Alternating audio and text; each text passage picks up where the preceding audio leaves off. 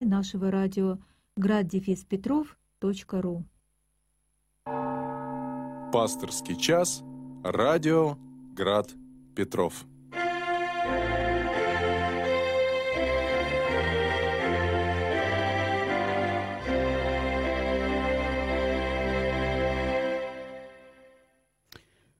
Здравствуйте, дорогие радиослушатели. У микрофона протерей Александр Степанов. Э, сегодняшний пасторский час буду проводить я. Как всегда, вы можете в прямой эфир звонить по телефону 328 29 32, отправлять свои вопросы на WhatsApp по этому же номеру, ну и э, задавать свои вопросы также через наш сайт градофиспетров.ру. Э, так что все способы действуют. В принципе, чат э, YouTube тоже подключен, хотя я не очень большой специалист принимать вопросы эм, по YouTube. Э, ну что же, пока вопросов нет. Какой-то один вопрос на нашем сайте висит – висит уже некоторое время. Он не, не свежий, прямо скажем, но он в то же время не удаленный. Возможно, священник не успел на него ответить, поэтому я могу коротко что-то сказать.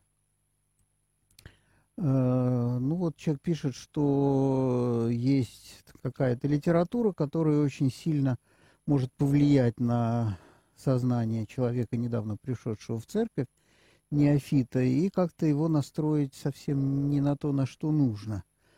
Вот, и вот в связи с этим наш слушатель Юрий э, спрашивает, нельзя ли как-то маркировать, вот было бы эти книги, например, там э, для возрастных групп, там 0 плюс, 7 плюс, 16 плюс, Э, маркировать книги э, ДСП для служебного пользования или не рекомендуется э, тем или иным категориям. Да, ну, у нас определенная маркировка есть. Это гриф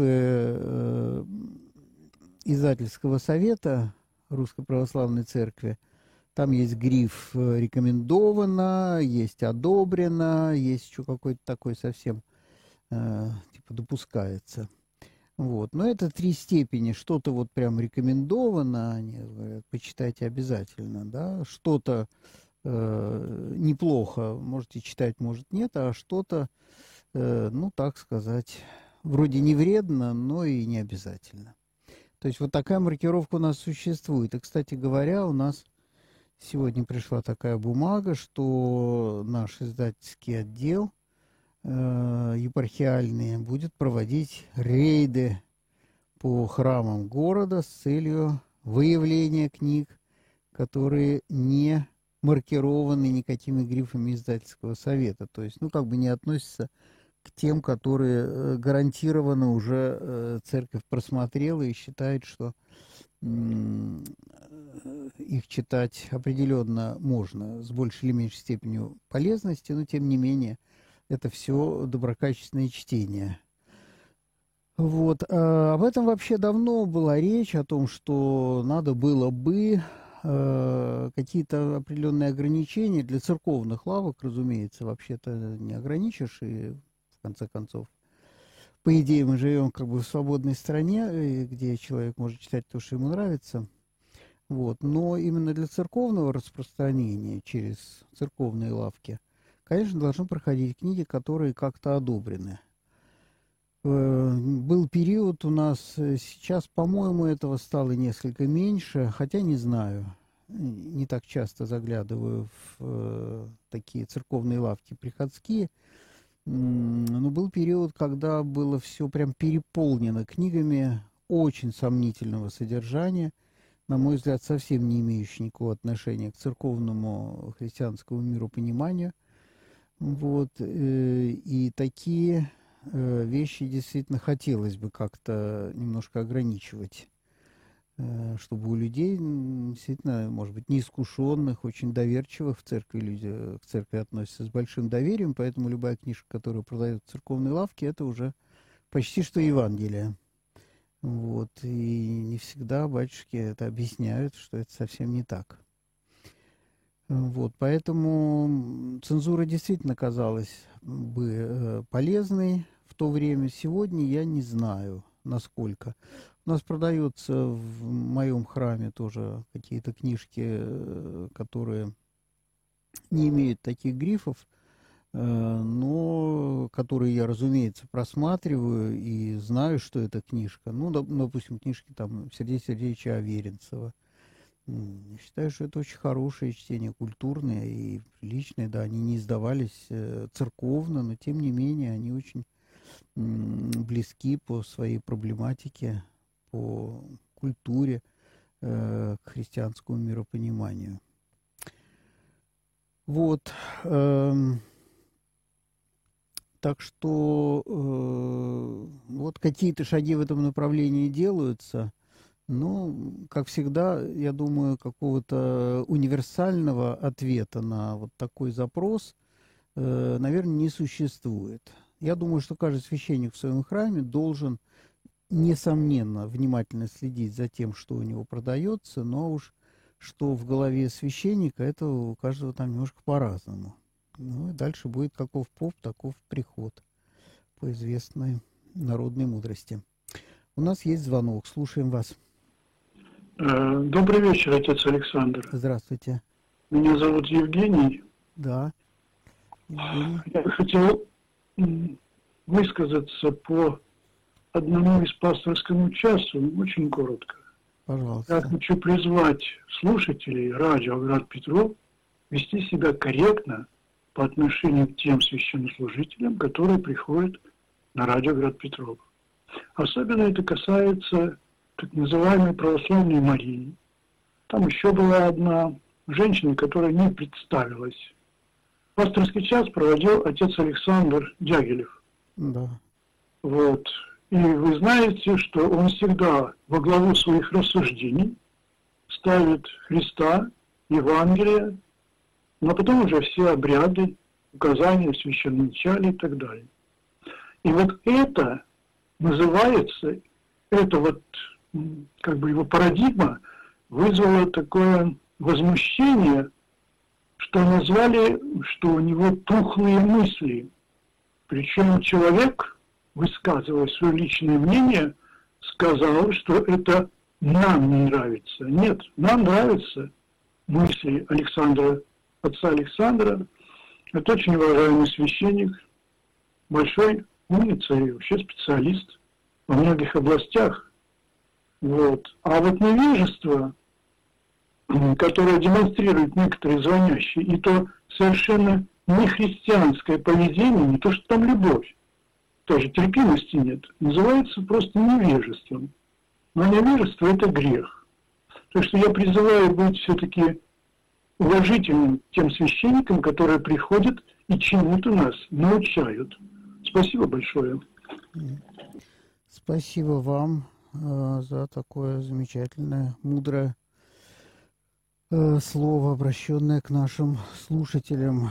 Да, проблема, конечно, такая есть, но видите, так сказать, священники не выбирают свою паству ни в храме, ни, в общем-то, на радио, в прямом эфире мы не знаем, кто нам позвонит, звонят разные люди, и, конечно, некоторые люди воспитаны не очень хорошо, скажем так. Вот, э, у нас пришел еще такой вопрос. Часто ставят знак равенства между словами «душа» и «жизнь». Какая смысловая разница между этими э, словами, если они, в принципе, разные? Это Александр из Петербурга спрашивает. Э, да, это, конечно, вопрос такой довольно обширный, связан с текстами прежде всего библейскими, э, где э, действительно эти два понятия очень тесно сближены, особенно в ранних книгах, как я понимаю, Ветхого Завета. Помните, там притворение мира и вдунул Бог э, дыхание жизни в человека, и стал человек душою живою. да? То есть, э, как бы вдыхается душа, и она же есть собственная жизнь. Пока это вдуновение этого не было, человек не жил, по крайней мере, жизнью человеческой. Мы точно не знаем, конечно, из этого текста прямо не следует, что, например, человек не был животным. Вот Серафим Саровский где-то такую мысль высказывал, что прежде стать, чем стать человеком, э, человек был животным, а потом вот вдунул дыхание жизни. Помните, там, там творение описывается из двух актов. Значит, он делает сначала Господь Бог из глины, да, из, там, из праха земного – э, делает человека, а потом э, вдыхает дыхание жизни. То есть он делает человека из того материала, который был, ну, например, э, такой вид обезьяны, например, безволосый мог быть. Вот, а потом вдыхается дыхание жизни, и человек становится чем-то ну, абсолютно отличным от обезьяны, другим просто существом.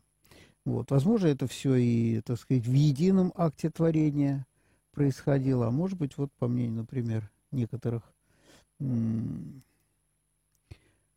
святых отцов, можно сказать так, да, какой-то период был разделяющий. Так вот, жизнь э, вполне э, в этом отношении э, тождественно понятию душа. Э, то есть под душой понимается одушевленное существо, то есть не камень, не растение, а вот именно живое существо. Э, в частности, даже и животные тоже свою душу они имеют. Вот. Э, в современном уже, ну, я бы сказал так, позднее библейском и христианском понимании возникает понятие души Э, как некоторые такой отдельной субстанции в человеке. Вот в библейском понимании, мне кажется, э, человек представляется некой цельностью. И вот пока не вдунул эту душу, пока души нет, так и, и человека нет. А вот только когда вдувается душа, значит, вот получается жизнь и жизнь человеческая. А э, уже в позднебиблейском понимании э, все-таки душа – это отдельная субстанция, и, и происходит вот эта дихотомия – тело и душа.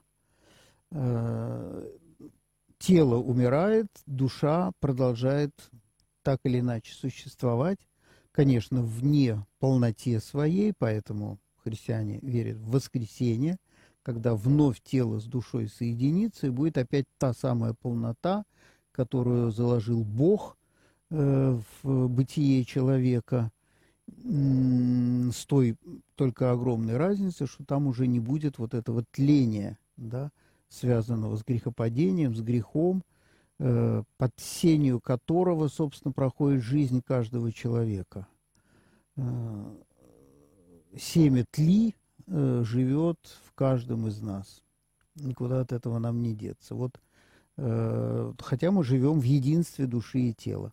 А вот по воскресенье будет то же самое единство души и тела, но только не будет греха, отравляющего, так сказать, всю жизнь и, собственно, и тело человеческого, и души человеческой. Вот, э, так что на сегодняшний день в современном таком словоупотреблении жизнь это жизнь вообще, э, вот, а душа это вот некая субстанция, которая э, продолжает свое существование вот на то время, пока она отделяется от тела. То есть то, что э, остается от человека, когда он умирает. Вот это так можно э, вот современную такую христианскую парадигму обозначить. Душа продолжает жить. Вот. Э, у нас еще звонок, слушаем вас. Здравствуйте, меня зовут Александр.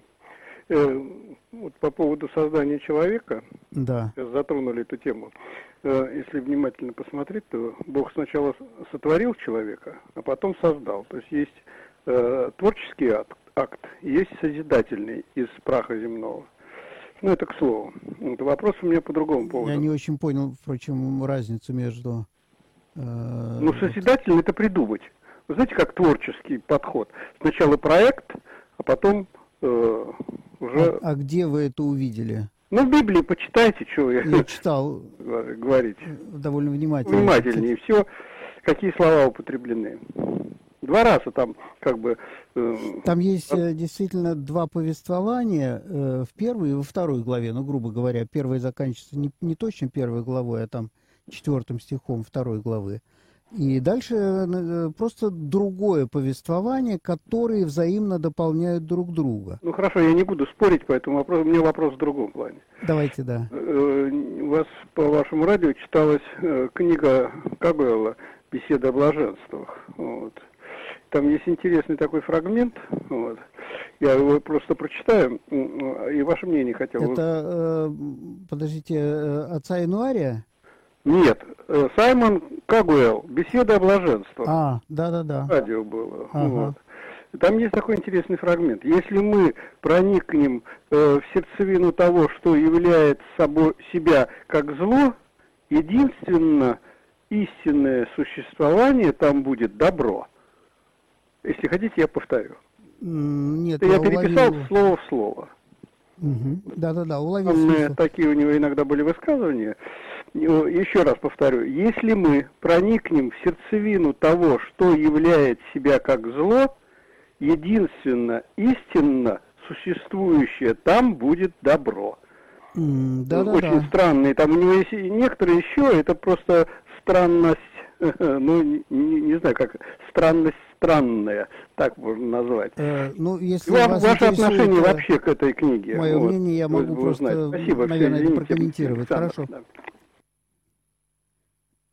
Да, так э, вы мне даете слово или у вас еще вопрос просто? Да, не понял почему-то. А зачем? Да, зачем-то выключили нашего слушателя, потому что там, по-моему, еще хотел задать вопрос. Перезвоните, пожалуйста, я дослушаю вторую часть вопроса. По первой просто я могу кое-что сказать. Э, видите, э, по мнению очень многих святых отцов, зло как бы не самосущно. Не самосущно. Зло – это отсутствие, отсутствие добра. Поэтому если э, все-таки существует какое-то явление, которое мы воспринимаем как зло, если мы, так сказать, это явление вскроем и начнем копаться, а почему оно существует? Оно существует именно потому, что там все-таки есть какое-то добро. Если бы там не было никакого добра, то просто э, это бы не существовало. Ну, речь идет здесь, наверное, не э, так сказать, об абстракции некоторые, а скорее о реальном акте существования. Да? Ну, вот человек, скажем, да, воплощение зла, хотим мы, э, так может нам казаться во всяком случае, да, воплощает все абсолютное зло. Ну, бывали такие исторические личности, в которых действительно мы с трудом можем э, обозначить какое-то добро. Но вот тем не менее, пока он существует, он существует потому, что в нем все-таки какое-то добро существует.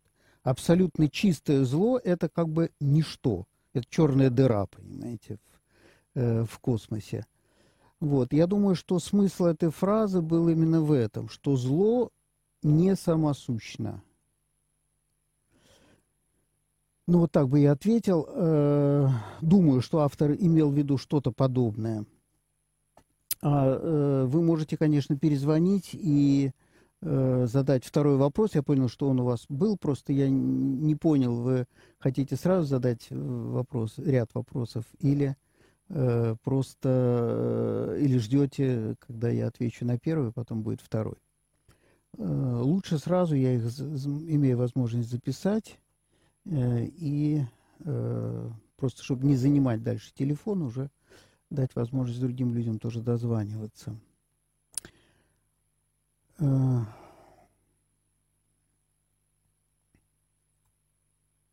вот пришло несколько вопросов нам на WhatsApp. Итак, наш слушатель спрашивает, Здравствуйте. Когда читают культурные новости, непонятная какая-то джазовая импровизация звучит. Можно ли поставить ту заставку, которая была.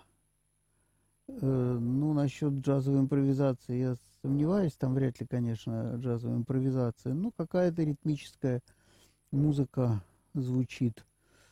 Ну, не знаю, дело вкуса. Это, собственно, наши редакторы новостей э, поменяли музыку. Я не помню, с чем это точно было связано, почему они решили поменять. Но, во всяком случае, могу передать им ваше пожелание э, вернуться к прежнему.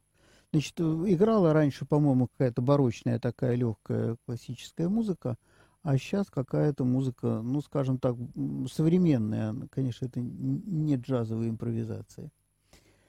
Э, вот, э, с праздником сошествия Святого Духа хотел несколько слов архимандрита Иоанна Крестьянкина. Возьмите на себя заботу о престарелой матери как долг, и вы исполните одну из заповедей Божьих. Хотя это и нелегко, но это будет очищать совесть, когда вы в сердце, э, когда в сердце отогреете родственное чувство, утраченное, может, и не по вашей вине. Господь принимает молитву только милующих, поэтому не в вашу пользу избегать встреч.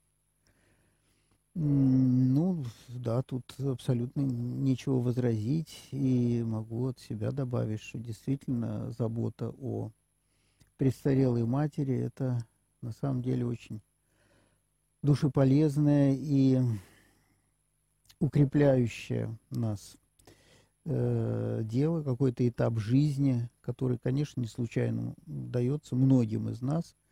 Ну, я, в общем, э, по своим прихожанам вижу, как, как это и трудно людям, и как это в то же время э, по себе уже могу судить, как это много дает определенно. Так что ничего не нужно. Как финансовая составляющая радио? Второй вопрос это э, постоянно задает наш слушатель. Ну, сейчас более или менее сносно вашими э, молитвами, вашими пожертвованиями. Мы в общем и целом сейчас, как это ни странно, но существуем не так плохо, как могло бы быть.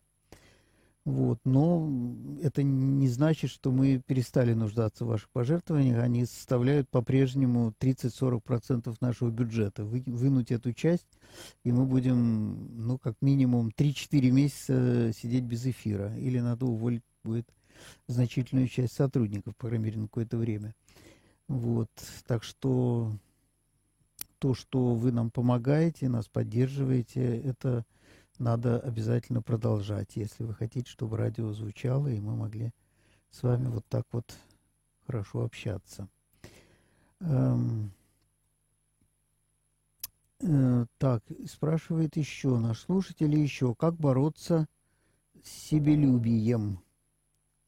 Себелюбием. Ну вот, э, ваш первый, первый ответ э, отца Иоанна Крестьянкина – как раз, я думаю, очень будет полезен. Вообще, большинство из нас живет в семье, э, есть э, супруги, есть родители, есть дети. Вот, и э, себелюбие проявляется, когда мы хотим от них немножко отгородиться и пожить, что называется, в свое удовольствие. Вот этого делать не следует. Если мы христиане, то надо преодолевать это стремление замкнуться в себе, замкнуться на себе, поблажать себе, а все время смотреть, а в чем нуждаются наши ближние, и стараться как можно больше в этом отношении делать, помогать э, муж жене, жена мужу, заботиться о родителях, не оставлять без внимания своих детей. Хочется, может быть, полежать, там что-то такое почитать, послушать, посмотреть. Вот, а дети мешают, теребят, папа, мама, давай делать то, давай делать это. Вот если мы будем отзываться на просьбы, на запросы наших ближних, вот мы не будем давать развиваться в себе себелюбию. Это как э, растение, которое его, если поливаешь, то оно расцветает пышным цветом. Так добродетели, так же и пороки наши. Себелюбие, несомненно, порок. если добродетели надо поливать и возгревать в себе, и всячески укреплять, то пороки надо, наоборот, лишать э, основы своего существования. То есть в себе ни в коем случае не давать им развиваться. А для этого, вот, в частности, в конкретном случае себелюбия, больше смотреть и думать о окружающих нас людях. Будем так делать, себелюбию негде будет угнездиться в нашем сердце. У нас звонок, слушаем вас. Здравствуйте, меня зовут Сергей. Я вот проходил у соседа, услышал такую фразу по радио Град Петров. Не помню, кто сказал, то ли Мария Лобанова, то ли еще кто-то, что вот, мол, это было в День Святого Духа, всю передачу не слушаю, но там, что вот, мол, по норам, по красным углам расселись и молятся, а надо типа того, что к действию какому-то.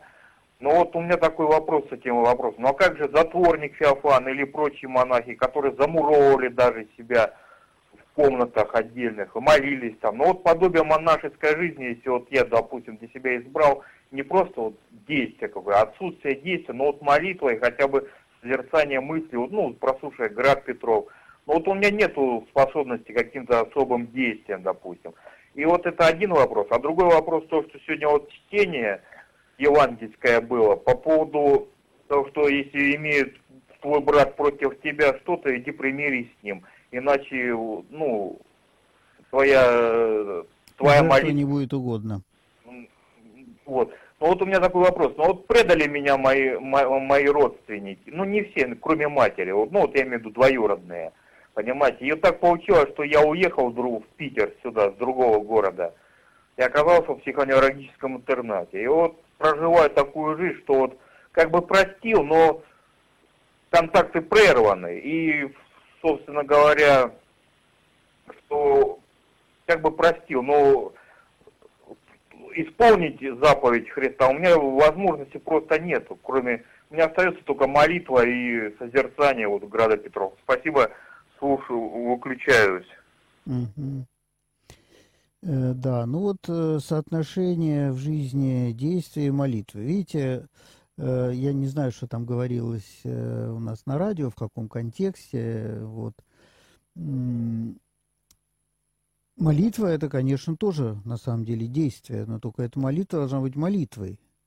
Не просто ленивым каким-то таким пребыванием или равнодушным чтением каких-то текстов, не вдаваясь даже в смысл этих текстов.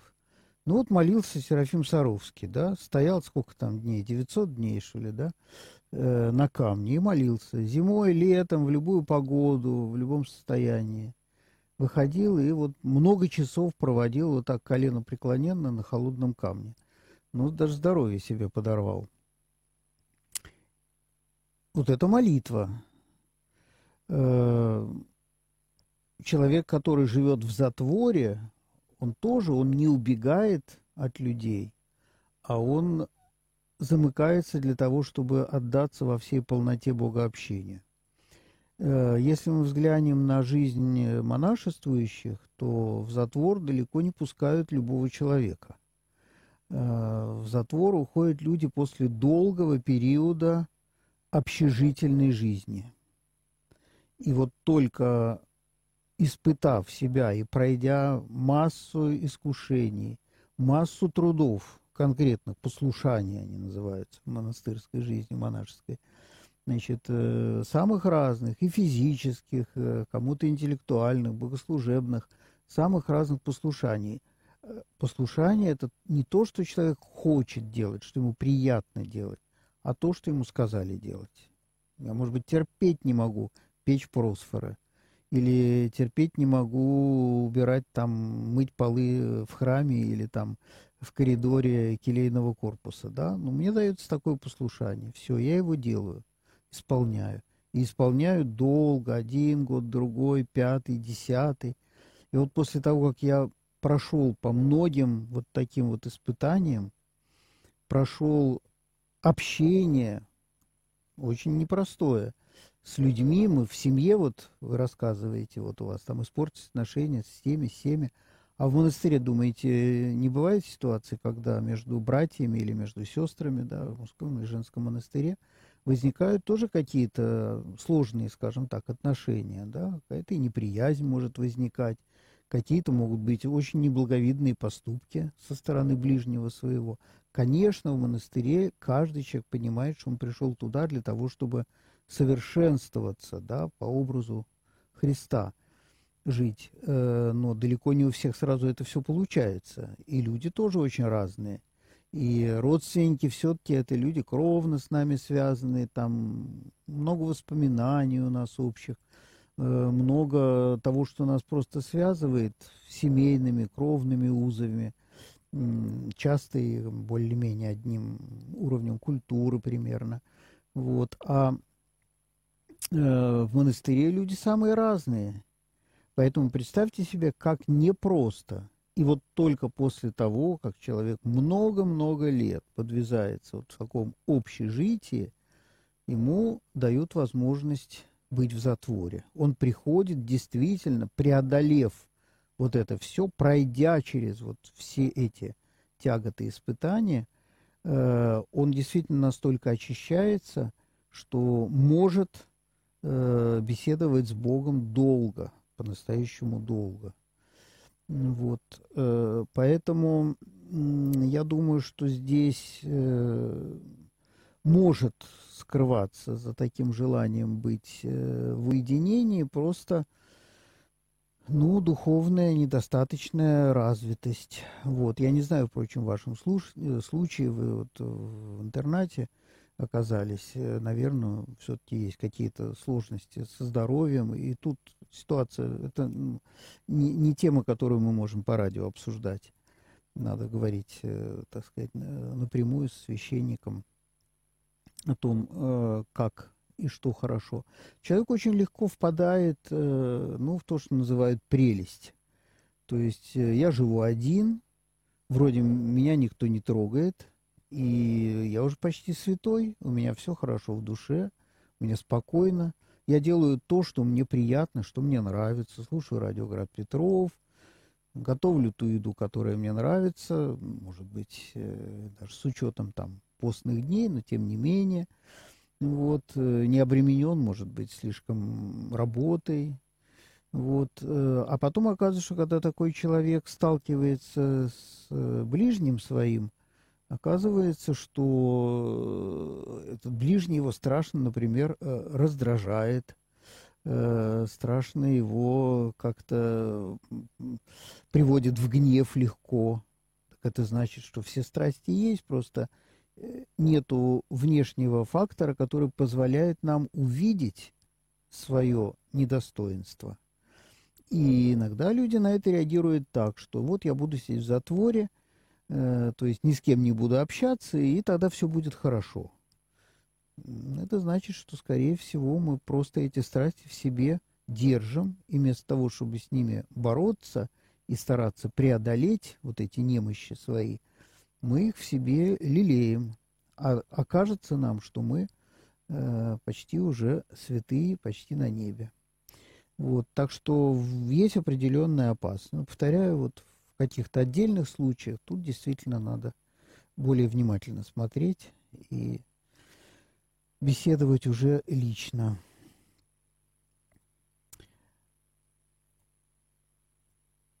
У нас еще есть несколько вопросов. Сейчас посмотрим.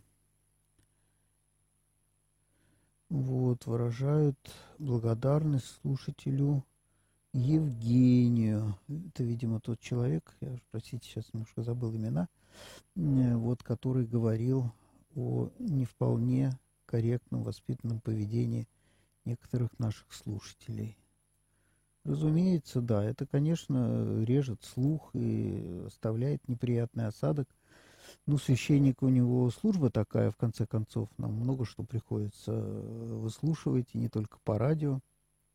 Вот, но слушателям это очень не полезно слышать какой-то грубый, неуважительный разговор, и, и в нем как бы волей-неволей оказываешься вроде соучастником.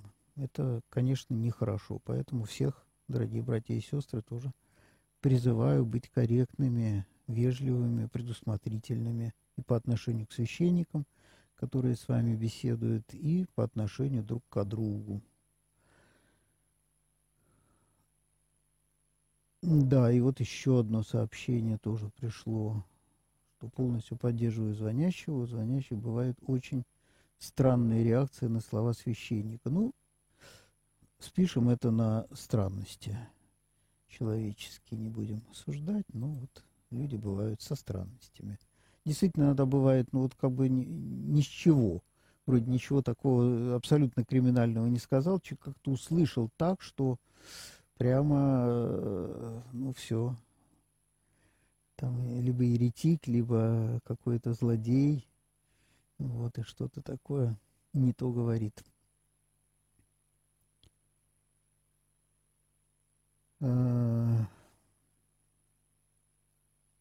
вот тут благодарности тоже за хорошее музыкальное оформление нашего эфира и благодарность, что э, не транслируются песни как бы религиозной направленности в кавычках. Вот. Ну да, это вопрос нашего вкуса мы решили когда-то так, так и остается. У нас еще звонок, слушаем вас. Здравствуйте. Здравствуйте. А у меня будет такой вопрос. Что-что? Да, я... Простите, Что? я не расслышал. Повторите, пожалуйста. Я вас плохо слышу, извините. Да, и, и я вас тоже не очень хорошо. Э, но, тем не менее, нет, я слышу. Начните сначала вопрос, я просто не, не расслышал первых слов. У меня знакомая, так. когда я с ней начинаю разговаривать о Боге, о Христе, о Царстве Небесном, она мне задает один единственный вопрос, на который я не могу ответить. Да. Она мне говорит, скажи, пожалуйста, зачем вообще был создан этот мир, человек, в который, который будет уничтожен мир, то есть э, будет другой мир. Ну, Зачем Бог создал этот мир, который будет в конце концов уничтожен? Да? Ну, и, люди в этом мире так мучаются, и природа э, ну, в общем, очень жестоко и непонятно, зачем все это было создано. Mm-hmm. Спасибо. Спасибо за ваш вопрос. Э, действительно, это вопрос, который очень многих мучает, особенно людей, которые как-то вот не пришли еще к, к Христу, не обрели веры, и действительно, без веры это кажется очень странным. Но ведь наша вера, она и заключается в том, что мы верим, что Бог абсолютно добрый, любящий нас, приведет так или иначе э, все-таки все к какому-то абсолютно благому завершению. Э, в жизни действительно очень много страданий, всего, конечно, тут можно сказать, да, все связано с грехопадением, так сказать. Ну вот онтологически откуда грех и страдания пришли в мир? От, от того, что человек отделился от Бога. Вот захотел жить так, как ему хотелось, не соотнося э, свои поступки, дела э, с тем, что заповедал ему Бог. Да? Ну вот, опять возвращаясь к первым главам книги «Бытия», в данном случае третья глава, где вот человек избирает автономное бытие. Вот. А так Бог устроил, что человек, находясь в теснейшей связи с ним, напитывается энергией, так сказать, божественной, да, вот, эту энергию передает всему остальному тварному миру, и тогда Э, действительно любовь и свет разлит всюду. Но если мы перерезаем э, для человека, человек для себя перерезает вот эту пуповину, которая связывает его со своим Творцом, ну вот он оказывается один брошенным, как бы, он, он не приспособлен по замыслу жить в отрыве. Но человек свободен. Э, вот э, понятно, что такой вот, ну, условно говоря, богословский, школьно-богословский ответ мы всегда можем дать, но наш собственный опыт, когда мы действительно погружаемся э, в какие-то тяжелые обстоятельства жизненные, страдаем, скорбим, вопрос возникает, ну как же Бог это допускает? Как же, вот, как это может быть? Но человек все-таки, живущий верой, э, в конце концов приходит к тому, пройдя через опыт скорби, болезни, несчастья каких-то, неуспеха э, жизненного, приходит к тому, что вот этот опыт был ему дан не зря, и что этот опыт сделал э, меня, ну, лучше, ну, просто так скажем, да, лучше. Я был хуже, пока не прошел через это. Пройдя через это, я стал, может быть, и добрее, я с большим пониманием стал относиться к другим людям, вот, поэтому э, индивидуальный смысл в этом тоже определенный есть. Э, я бы очень предостерегал от того, чтобы задавать вопрос, почему вот какому-то человеку дано такое страдание, почему другие люди как-то переживают что-то. Всегда, мне кажется, в духовной жизни очень важно этот вопрос э, замыкать на себе – вот мы не можем сказать, не можем понять. И вот эта как бы необъяснимость страдания других людей делает, э, ну, кого-то отталкивает от веры в любящего Бога. Но если мы этот вопрос адресуем к самим себе, то я думаю, что если не сразу, не в момент какой-то самой такой интенсивной боли, которую мы можем переживать, а вот чуть пройдет это время, мы понимаем, что это было не зря. Это было для чего-то нам дано. Вот, но опять-таки это человек, имеющий веру, он именно через эту призму, глядя на все, что с ним происходит, обретает действительно какую-то большую полноту жизни – обретает какое-то новое свое человеческое качество. Даже, в общем, в каком-то смысле богоподобное, да, если вот там уж святые отцы говорят, там об обожении. Вот обожение достигается не веселой и беззаботной жизнью. Ну вот Христос прямо в Евангелии говорит, многими скорбми надлежит в нам в Царство Небесное. Понимаете, не, не просто не радостью, ни э, весельем, ни развлечением, ни легкостью жизни, а скорбями мы входим. Вот мы находимся в таком положении, вот падшего человечества, когда без скорбей мы не можем войти, быть готовыми, быть годными для Царства Небесного. Скорби – это то, что нас воспитывает и подготавливает к этому. И это совсем не только там после смерти это все будет. Нет, это уже и в этой жизни.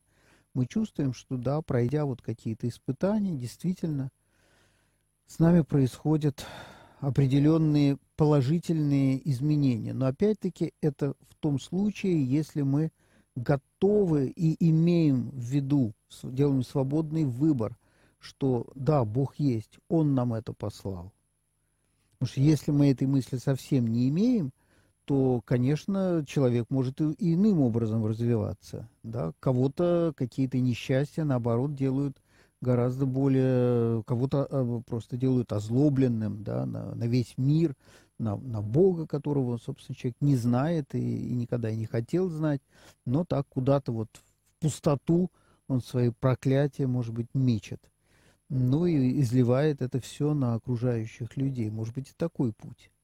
Но вот для верующего человека, несомненно, испытания, тяготы, э, которые приходится нести, это тот оселок, если хотите, на котором оттачивается человеческая душа.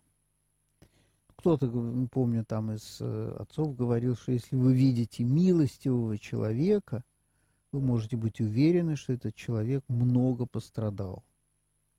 Понимаете, вот мы обретаем вот это качество милости, блаженно милостивые, э, в результате того, что мы сами пострадали. Тогда мы начинаем гораздо лучше понимать страдания других людей, исполняемся сочувствием. Вот. Так что это, конечно, вопрос очень не пустой, но какого-то универсального ответа здесь дать очень трудно. Почему страдают дети, почему страдают невинные? Ну, повторяю, этот вопрос, который стоит задавать только о себе самом. Вот мне Господь посылает это, я должен осмыслить то, что связано с моей жизнью. Может быть, жизнь э, моего народа я живу. Вот в народе, который э, испытывает какие-то тяжкие, ну, проходит тяжкие испытания. Вот. За что это? Почему это? Да, это вопрос, который мы вправе себе задавать. Вот. А про других людей или другие там народы, какие-то общности, я думаю, это вопрос праздный. Вот духовная жизнь ограничивает нас в каком-то смысле в постановке вопросов. Э, так же, как э, в математике э, может быть некорректно поставленный вопрос. Точно так же в духовной жизни есть свои законы, которые заставляют нас правильно формулировать вопрос. Правильный вопрос, который мы можем задавать, вопрос о моей конкретной жизни, о себе. Э, у нас пришло несколько вопросов. Придется отвечать немножко, наверное, короче. Так, тоже хотят поддержать Марию, нравится всегда искреннее высказывание. Просто тема была затронута Александром глобальная. По поводу крещения детей он высказался о том, что крестить детей – не надо, поэтому была такая реакция. А, ну, понятно, да. Но их не то, что и надо крестить. Э, конечно, детей крестили э, с самого раннего периода церкви, жизни церкви.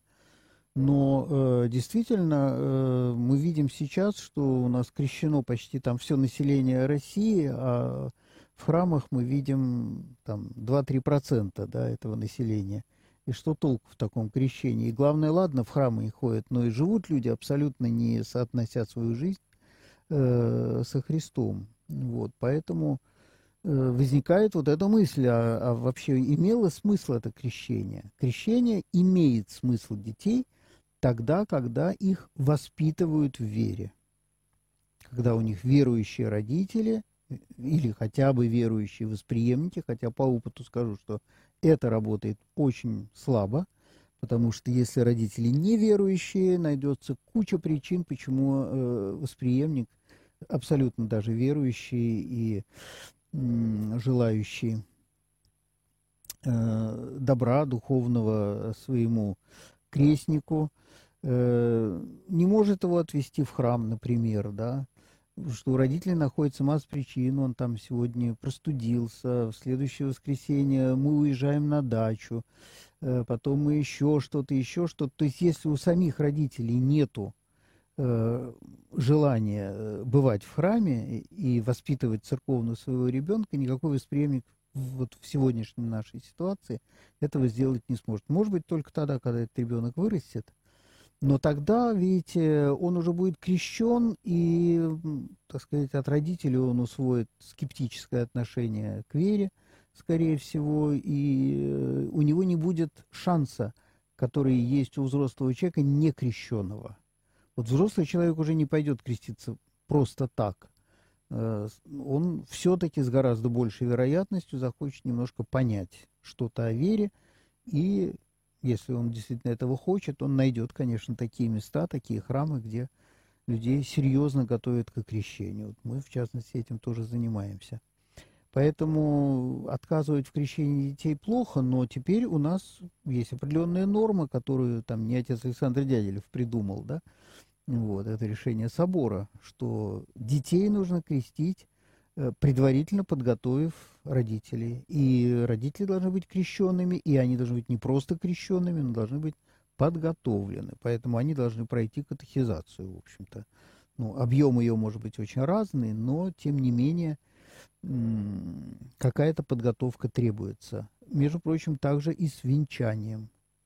К венчанию тоже, вообще к участию в церковных таинствах допускаются не просто люди формально крещенные когда-то в младенчестве, и ровным счетом ничего не знающие, даже не подозревающие о том, что вообще это крещение к чему-то их обязывает, да, а те люди, которые научены вере, которые хотя бы понимают, может, вера там может всю жизнь у человека возрастать или там, уменьшаться, возрастать по-разному. Вот. Но, во всяком случае, э, запрос должен быть серьезный у человека. Э, вот, так что понятно, да, э, так сказать, вот недоумение, может быть, Александр в каких-то очень таких резких э, чертах обрисовал эту ситуацию, но, в принципе, я представляю, о чем он примерно говорил, вот я думаю, э, то, что я сейчас сказал. Так, Александр из Петербурга, Бытие 1.26. Сотворим человека по образу и по подобию. Сотворим по образу. 27, э, да и создал Господь человека из праха. А, это, видимо, к первому нашему вопросу. Ну, смотрите, это тема, конечно, довольно большая. Образ и подобие, что это такое, вот, э, и второе повествование, как я вот говорил во второй главе, э, человека создал из праха земного. Ну, э, видите, слово «сотворил» и «создал» — это действительно разные слова в еврейском языке. Бара, оса — Э, Бара – это творение чего-то абсолютно нового, Оса – это творение из того материала, который был. Э, как согласовать вот две эти два способа изложения вот этого. В первом случае сотворил, то есть человек является чем-то абсолютно новым по отношению ко всему творению, которое было до него, то есть он не сводится к какому-то естественному развитию из обезьяны в человека. Так не, не получается по этому рассказу. Да? Творится что-то абсолютно новое. И это слово используется ровно три раза во всем повествовании, когда творится вообще этот мир, когда творится живое, да, и когда творится человек. Вот эти три раза повторяется слово «бара». Берешит Бара, вот начало, да, в начале сотворил Бог. Вот. А слово «создал» – это когда делают из чего-то. И вот во втором рассказе «И создал Господь Бог действительно человека из праха земного». Прямо сказано, что он создал из уже существующего. Прах земной уже был к моменту творения человека. Вот. Но потом вдунул дыхание жизни, и вот только в этот момент человек стал душой живой, то есть стал человеком, да, живым человеком. Вот это вдуновение, оно, собственно, имплицитно в себе и скрывает вот это бара. Да? Без этого, пока он из праха земного просто, он абсолютно еще не человек. Вот. Так что э, я не очень понял, вот, э, так сказать, ход мысли нашего слушателя, наверное, поподробнее надо было. Я вот как раз просил, чтобы он перезвонил, наш вот Александр, да, тоже задавал этот вопрос. Вот, но я, так сказать, ну, не вижу тут какой-то проблемы. Вот. Э, Елена из Санкт-Петербурга спрашивает. Полностью поддерживаю стиль высказывания и содержательный смысл слушателей в поддержку. От, ну, вот опять, да. Видите, вот на э, критические некоторые высказывания наших слушателей сразу мы видим прямо такой э, град э, в защиту священника. Это, конечно, очень радует. Вот. Еще вопрос у нас в WhatsApp. Даже не один, а сразу несколько. Да. Э, э, спасибо, что вы приглашаете отца Георгия Иофе, Сантина Пархоменко, Олега Патрикеева. Отца Олега с удовольствием слушаю. Расскажите, если позволит время, о ранней жизни Христа – ну, видите, помимо евангельского рассказа у нас нету ничего. К сожалению, вот то, что в Евангелии содержится, что до 30 лет он жил вместе со своими родителями.